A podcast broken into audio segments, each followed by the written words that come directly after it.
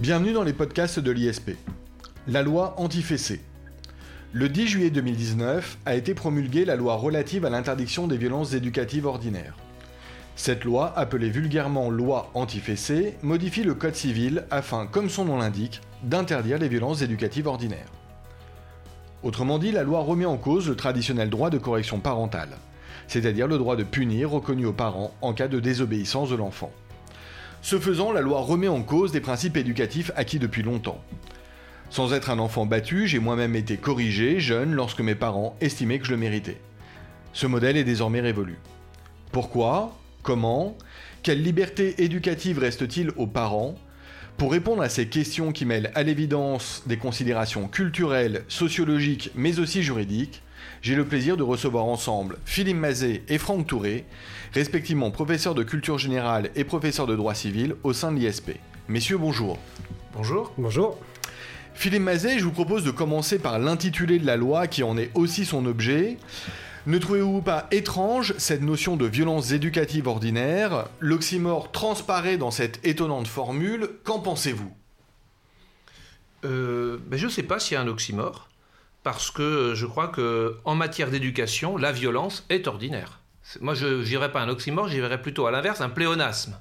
Toute éducation est, par son étymologie même, un redressement, une correction de trajectoire. Euh, Peter Sloterdijk, le grand philosophe allemand contemporain, et qui est peut-être un des plus grands penseurs européens d'aujourd'hui, hein, en deux mille dix-neuf, avait écrit en deux mille douze un ouvrage qui s'appelait « Règles pour le parc humain », dans lequel il rappelait que toute éducation, il n'y a pas de différence entre l'éducation humaine et le dressage des animaux. Donc euh, la violence dans l'éducation est ordinaire. Mais est-ce qu'on ne peut pas avoir un paradoxe tout de même dans l'idée que eh bien, le terme « violence » a évidemment une connotation négative, alors que le terme « éducation » a évidemment une logique positive ?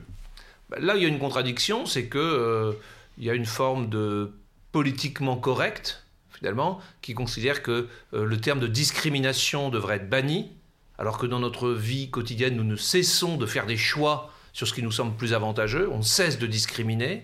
Le terme de violence devrait être banni, alors que euh, la vie en société repose sur la répression, justement, de ce qu'il y a de naturel chez les individus. Je crois qu'il y a des mots comme ça dont on, on pense à un monde idéal, euh, dont toute violence, toute contrainte, toute discrimination, toute préférence, toute hiérarchie serait bannie. Effectivement, c'est là qu'il y a peut-être une, une particularité. Alors, l'éducation serait contrainte, mais d'un point de vue juridique, euh, Franck Touré, que recouvrent les violences éducatives ordinaires telles que prévues par la loi ? Alors, ce qu'il faut préciser déjà, c'est d'une part l'intitulé de la loi et ensuite son contenu. Donc cette loi du dix juillet deux mille dix-neuf apprécie, apporte, apporte le nom de loi d'importante interdiction des violences éducatives ordinaires. Concrètement, elle a modifié l'article trois cent soixante et onze tiret un du Code civil, précisant que l'autorité parentale s'exerce sans violence physique ou psychologique. Et justement ici, pour comprendre ce débat de société, de société sur la fessée, il faut aussi bien appréhender l'intitulé de la loi que son contenu. Tout d'abord, en ce qui concerne l'intitulé de la loi, on a trois termes, les violences, ensuite l'aspect éducatif et enfin l'aspect ordinaire. Ce qui est pour les violences, on le voit bien, hein, violence physique ou euh, violence morale. Pour l'aspect éducatif, on a l'idée de tirer une leçon, de donner un enseignement. Et enfin, l'aspect ordinaire est celui qui me semble être le plus vague, le plus imprécis, dans le sens à partir d'où commence le caractère ordinaire et où ça s'arrête. Enfin, si on s'attache au contenu maintenant, à l'autorité parentale, s'exerce sans violence physique ou psychologique. Ici, on ne voit pas le terme de fessée, ni d'éducation, ni l'idée de violence éducative ordinaire. Donc ici, on a une terminologie dans le fond qui est extrêmement large, qui recouvre la fessée et qui peut aussi recouvrir des violences beaucoup plus graves, aussi bien d'un point de vue physique que d'un point de vue psychologique. Alors, l'imprécision du texte est effectivement évidente. Pourtant, euh, l'idée même, l'esprit de la loi euh, s'entend. Euh, le principe de l'interdiction des violences éducatives ordinaires, selon Madame Maude Petit, qui est la députée qui a déposé la proposition de loi en novembre deux mille dix-huit, repose sur un postulat assez simple. La violence n'est pas un mode d'éducation. On va tous, je pense, s'accorder sur cette idée. La violence n'est pas un mode d'éducation. Euh, cette formule emporte l'assentiment général. Pourtant, elle me semble assez simpliste, assez facile, Et surtout, elle me semble insuffisante pour justifier la loi. Pensez-vous de même, Philippe Mazet ? Oui, je crois qu'elle est très insuffisante. D'abord, euh, on disait il y a quelques instants, l'éducation, c'est une contrainte, c'est une forme de violence. Donc déjà, considérer que éducation et violence sont antinomiques, euh, ça ne peut pas coller. C'est trop général. Peut-être que certaines violences sont incompatibles avec l'éducation, mais pas toutes, puisque l'éducation en elle-même est une violence. Ensuite, ça laisse entendre, cette formule, que... Euh, la violence dont on parle, là, la fessée, finalement, a une vocation éducative. Euh, ou qu'il est, elle prétend avoir une vocation éducative, et on nous dit « Ah non, non, non, elle ne saurait en avoir ». On semble ne traiter que, c'est ça qui est paradoxal, des fessées qui seraient presque admissibles, finalement. C'est-à-dire de celles qui ont pour but de faire comprendre des choses à l'enfant, de lui faire tirer des leçons, de l'éduquer. Et on passe complètement sous silence le fait qu'il peut y avoir des fessées qui sont juste de la violence purement gratuite, de la pure vengeance, du défoulement, et c'est celle-là qui me semble le plus problématique. À mon avis, donc, toute violence, toute, toute éducation implique une forme de violence. En revanche, il y a des violences qui sont exercées des parents sur les enfants qui n'ont pas de but éducatif, et je pense que c'est sur celle-là qu'il faudrait se concentrer. Mais visiblement, tout est assimilé et on présume que toute fessée part d'une bonne intention éducative. Ce qui, moi, me, Alors, me pose problème. Alors justement, l'objet de la loi est bien euh, celui-ci. Ça n'est pas de traiter des violences euh, à l'égard des enfants en général, mais ces violences éducatives ordinaires, c'est-à-dire ces gestes violents ou ces propos violents, hein, puisque ça peut être de la violence psychologique, qui ont à l'origine pour objet... selon les parents qui les administrent, eh bien, une vocation éducative. En fait, cela fait tout simplement écho, et on voit dans cette loi une forme de bris de jurisprudence. Cette loi mettrait définitivement un terme au droit de correction parentale reconnu comme un usage par les tribunaux lorsque ce droit est exercé sans excès et justifié. Alors, Franck Touré, est-ce que cette décision, euh, pardon, est-ce que cette loi met fin à ces décisions du juge pénal qui, traditionnellement, reconnaissait effectivement le droit de correction parentale ? Alors, d'un point de vue symbolique, oui, en, en effet, cette loi met un terme à cette jurisprudence portant sur le droit de correction. Je dis bien d'un point de vue symbolique. Pourquoi est-ce que d'un point de vue pratique, déjà, il va falloir que les pratiques des tribunaux changent au regard de cette loi, mais c'est surtout plutôt d'un point de vue probatoire et notamment au niveau des sanctions, qu'on a du mal à s'imaginer comment une fessée, déjà rapporter la preuve de la fessée, peut poser des difficultés, mais aussi au niveau des sanctions qui peuvent être apportées aussi bien sur le terrain civil que sur le terrain pénal. Mais c'est surtout la connaissance, à mon sens, qui posera des difficultés de la part des tribunaux. D'un point de vue civil, il faudrait qu'il y ait, aussi bien d'un point de vue pénal, qu'il y ait un signalement. Et on imagine mal, ici, sur ce point-là, qu'une fessée qui est donnée dans un cadre purement privé, euh, que les tribunaux puissent être informés de cet acte qui restera finalement dans un cadre extrêmement privé, extrêmement familial. Néanmoins, si c'est répété, s'il y a par exemple des cris, des, de vraies violences, dans ce cas-là, bien évidemment, les tribunaux seront alertés et interviendront dans le cadre d'un conflit, soit des parents ou à l'égard de l'enfant, et là on pourra avoir une vraie réponse judiciaire, ce qui en réalité finalement ne changera pas à mon sens la pratique judiciaire, même si la loi était modifiée pour justement lutter contre les fessées. Alors justement, Franck Touré, la loi emporte des modifications substantielles de certains textes du Code civil, vous nous l'avez dit, mais elle n'entraîne pas de réforme du Code pénal, si j'ai bien compris. Comment est-il possible euh, de constater qu'un thème comme les violences Euh, la lutte contre les violences éducatives ordinaires ne pénètre pas notre code pénal? Est-ce à dire que le droit pénal sanctionnait déjà ces pratiques ? Ou euh, en tout cas pouvait d'ores et déjà sanctionner ces pratiques ? Alors il y a plusieurs difficultés, hein. Ici en effet le texte relève uniquement de la matière civile, ce qui implique donc des sanctions uniquement civiles, ce qui impliquerait donc, ce qui montre bien que cela concerne un cadre familial, un cadre extrêmement privé, hein, et que finalement la société n'intervient pas dans le cadre de l'éducation donnée par les parents. C'est en partie faux dans le sens où le cadre pénal, on peut sanctionner déjà ces fessées, ces violences éducatives sur d'autres fondements qui permettent d'y répondre, notamment à travers les violences ayant entraîné une incapacité de travail inférieure ou égale à huit jours et avec des circonstances aggravantes en fonction de l'âge de l'enfant, et cetera. Oui, ce sont les textes du code pénal euh, qui visent les mineurs, rappelez-les nous. Alors, article notamment... euh, deux cent vingt-deux tiret quatorze tiret trois du code pénal. C'est ça. Donc on a déjà dans le code pénal des dispositifs qui permettaient de sanctionner les violences mmh. éducatives ordinaires. Tout Mais à... ça n'était pas des dispositifs spécifiques. Tout à fait. Et après, on n'a pas donc, de disposition spécifique, une incrimination spécifique pour l'A F C. Et c'est à mon sens la raison qui fait que ça n'a pas intégré le code pénal, c'est que quelle serait la sanction dans ce, cadre, dans ce cadre-là s'il y avait une incrimination spécifique de l'A F C ? À mon sens, déjà, la peine de prison me semble particulièrement excessive. Peut-être elle serait limitée aux amendes. Et encore faudrait-il que le ministère public soit informé de ces F C, de ces violences éducatives. Alors, en droit civil, il existe aussi d'ores et déjà des mécanismes qui permettent de critiquer l'exercice de l'autorité parentale. Il s'agit des mesures d'assistance éducative. Est-ce que vous pouvez nous résumer ces mesures ? Alors ça va être très difficile de résumer ces mesures en raison hein, du panel offert aux juges justement pour prendre les différentes mesures. On va essayer de le faire de manière un petit peu graduée. Tout d'abord, le juge peut prendre non pas des sanctions à l'égard des parents, mais des mesures pour aider les parents dans le cadre de l'éducation de leurs enfants. Et là, notamment, le juge des enfants a un rôle particulier et l'aide sociale à l'enfance, l'A S E, joue un rôle fondamental. À un niveau supérieur, le juge peut également intervenir pour, tout d'abord, retirer l'exercice de l'autorité parentale, voire pour diminuer l'exercice de l'autorité parentale. Ici, le juge dispose de véritables pouvoirs extrêmement larges, mais qui sont tous dictés par un seul guide, c'est l'intérêt supérieur de l'enfant. Et ici, finalement, l'interdiction de l'A F C ne devrait pas changer, dans le fond, la pratique des tribunaux, puisqu'ils continueront de se fonder sur l'intérêt supérieur de l'enfant pour adapter la mesure, justement, à l'enfant. Alors, on voit le paradoxe complet d'un texte qui intègre le code civil, mais qui a vocation à faire cesser un usage qui était celui des juridictions pénales.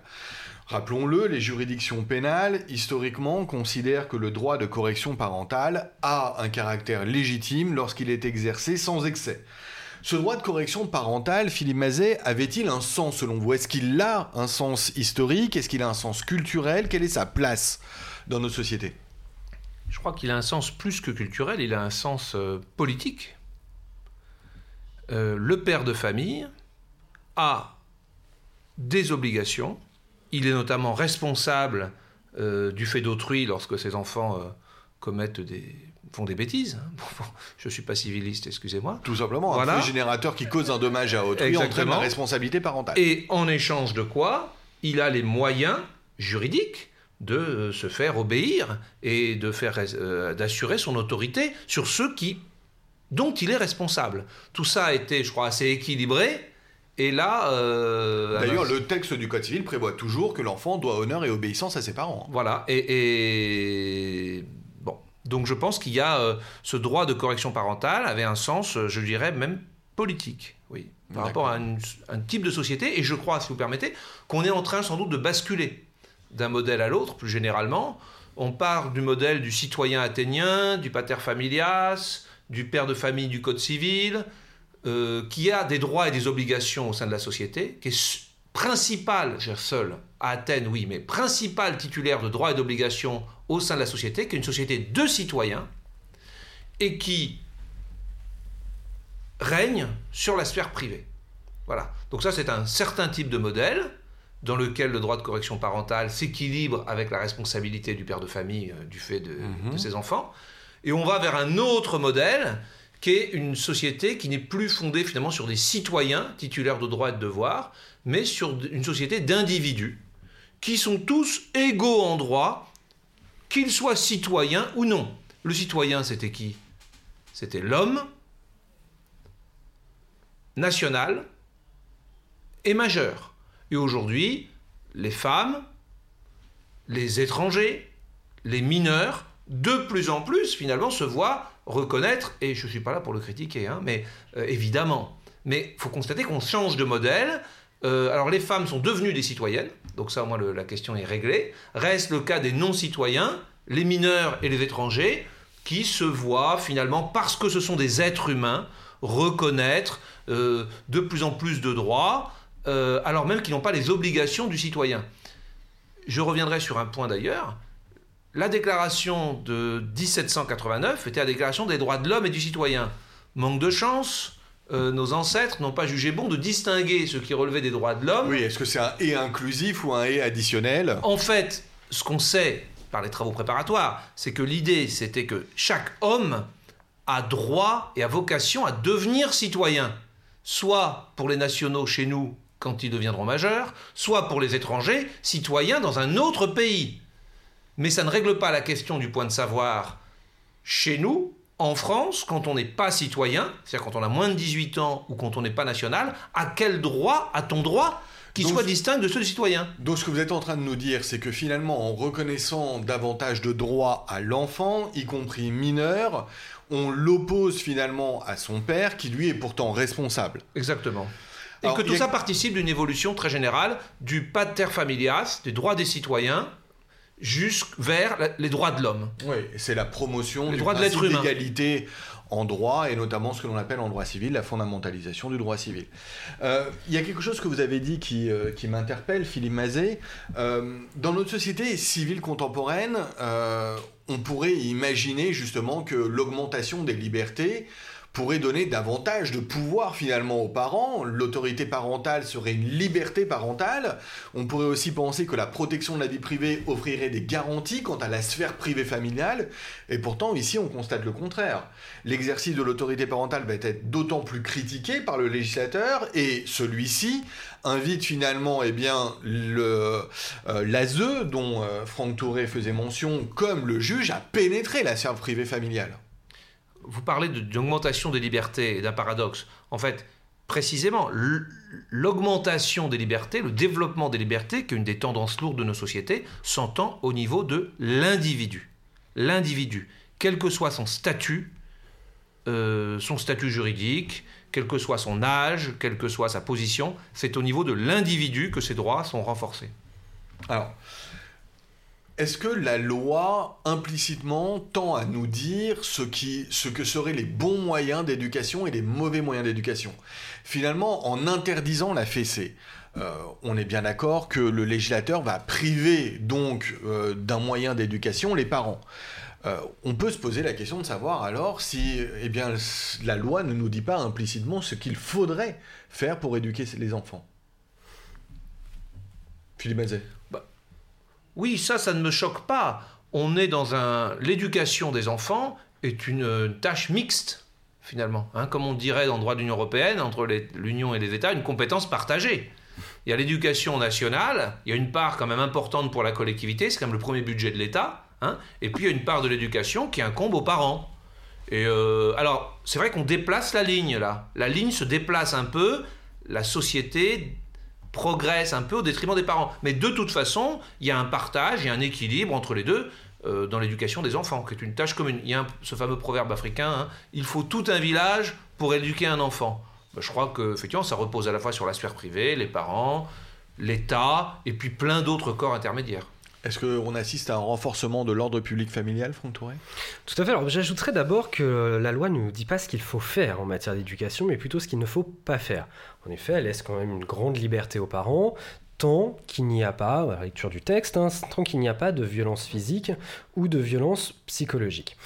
Ensuite, par rapport justement à cette liberté d'éducation, il y a une grande liberté, à mon sens, qui est laissée aux parents.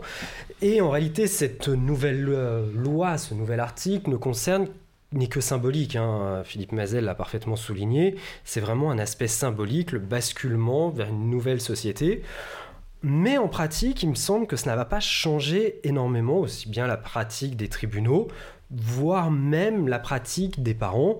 Une fessée, si elle intervient de manière très occasionnelle et qu'elle a une visée éducative, je ne vois pas comment l'État va pouvoir intervenir dans cette sphère familiale et intervenir ici pour sanctionner, et surtout de manière extrêmement ponctuelle. Donc vous êtes en train de nous euh, dire que la portée de la loi n'est pas significative ? Absolument pas, et même j'ai envie de dire que la portée de la loi est extrêmement restreinte en plus. Si on lit l'article, il ne concerne que les parents, ce qui exclut donc ici tous les enseignants, par exemple, qui sont confrontés à l'éducation des enfants, voire même l'environnement familial, voire l'environnement amical de ces, euh, des enfants. Donc l'autorité parentale, le terme autorité parentale a encore un sens selon vous ? Ah complètement, il a clairement un sens, et je ne pense pas d'ailleurs qu'en raison de cette loi, le, la notion d'autorité parentale ait changé d'un point de vue pratique, même si d'un point de vue symbolique, en effet, il y a un basculement vers de plus en plus le renforcement des droits de l'enfant. Alors pour conclure, Philippe Mazet, si on s'accorde avec Franck Touré pour dire que eh bien, la portée de la loi est avant tout symbolique, quel est ce symbole véhiculé ? Je crois que le, le symbole qui est derrière, c'est que, euh, et ça se discute, hein, euh, euh, la violence dans l'éducation, la violence n'est pas une bonne éducation parce qu'elle va créer une société violente. Et nous avons, et ça c'est vrai, une responsabilité.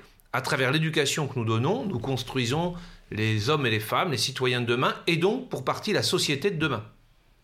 Voilà. Et donc la société, pour s'améliorer, pour se protéger, souhaite que les futurs euh, participants à cette société ne soient pas éduqués dans la violence, en espérant donc qu'ils ne reproduiront pas Euh, des schémas violents et que la société de demain sera moins violente.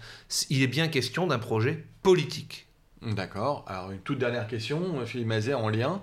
Du coup, pour vous, le terme autorité parentale conserve-t-il son sens ? Oui, mais c'est bien là qu'est le problème. L'autorité, au sens, euh, au sens étymologique, c'est celui qui vous permet de devenir plus grand. Hein ? Euh, or, un certain nombre de parents vont nous dire « Moi, je veux que mes enfants deviennent grands, deviennent responsables dans la société telle qu'elle fonctionne. » Et dans cette société, il y a quand même une part de contrainte et de violence. Et je dois... La peur du gendarme, on n'est pas là pour faire un podcast sur le sens de la peine. Mais enfin, je pense que quand même, l'appareil répressif de l'État, la menace de la souffrance, de la privation... Il n'y a plus de peine de mort, mais enfin, de la privation de liberté est quand même un des modes de fonctionnement ordinaire de nos sociétés. Et donc on peut dire, moi je veux que mon enfant devienne un membre de cette société qui repose sur la menace, la punition, la sanction. Et donc je l'élève en tant que tel. Ça, c'est un sens que certains parents vont donner à l'autorité, vont dire justement, laissez-moi faire grandir mon enfant. Laissez-moi, autorisez-moi à le faire devenir un membre de cette société et donc à le préparer à cette violence. Et puis il y a l'autre sujet qui est de dire, non, non, non, non. Les... L'autorité, c'est faire grandir les enfants dans un sens qui soit euh, plus favorable à l'avenir de la société. Et si on veut une société euh, de demain sans violence, eh bien il faut faire grandir les enfants d'aujourd'hui sans violence. Donc le terme d'autorité parentale, il a toujours son sens, mais il y a deux significations qu'on peut lui donner par rapport à ce débat. Très bien, messieurs, je conclurai ainsi. La portée de la loi peut être considérée comme symbolique et pourtant le message politique est fort. Euh, pour ma part, je ne sais pas s'il revient à la loi euh, de dire comment les parents doivent éduquer leur enfant et je ne pense pas que la généralité de la loi ou l'abstraction de la loi ou ici euh, l'imprécision de la loi est à même de servir euh, un tel message politique et euh, est utile d'un point de vue ne serait-ce que symbolique. Messieurs, je vous remercie euh, pour ce podcast sur la loi anti-F E C. Merci. Merci. Au revoir à nos auditeurs.